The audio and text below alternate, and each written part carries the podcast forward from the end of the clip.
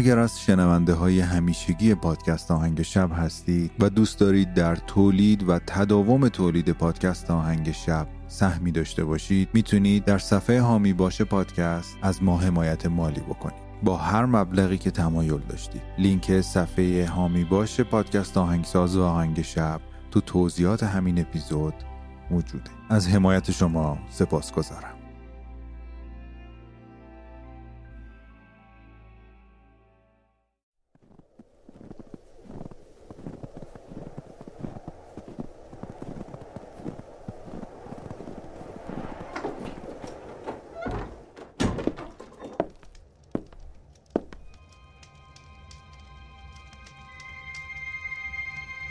در تنهای ابدیت به سکوت شب گوش مرا بده که دروازه‌ای به سوی آرامش جهان است.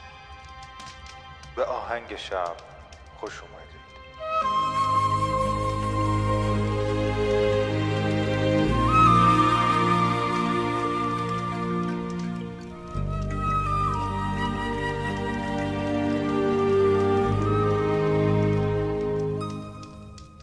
سلام من مهدی هستم و این قسمت ششم از فصل دهم پادکست آهنگ شبه پادکستی که می‌تونه شب شما رو با یک موسیقی بی کلام به خوابتون وصل بکنه.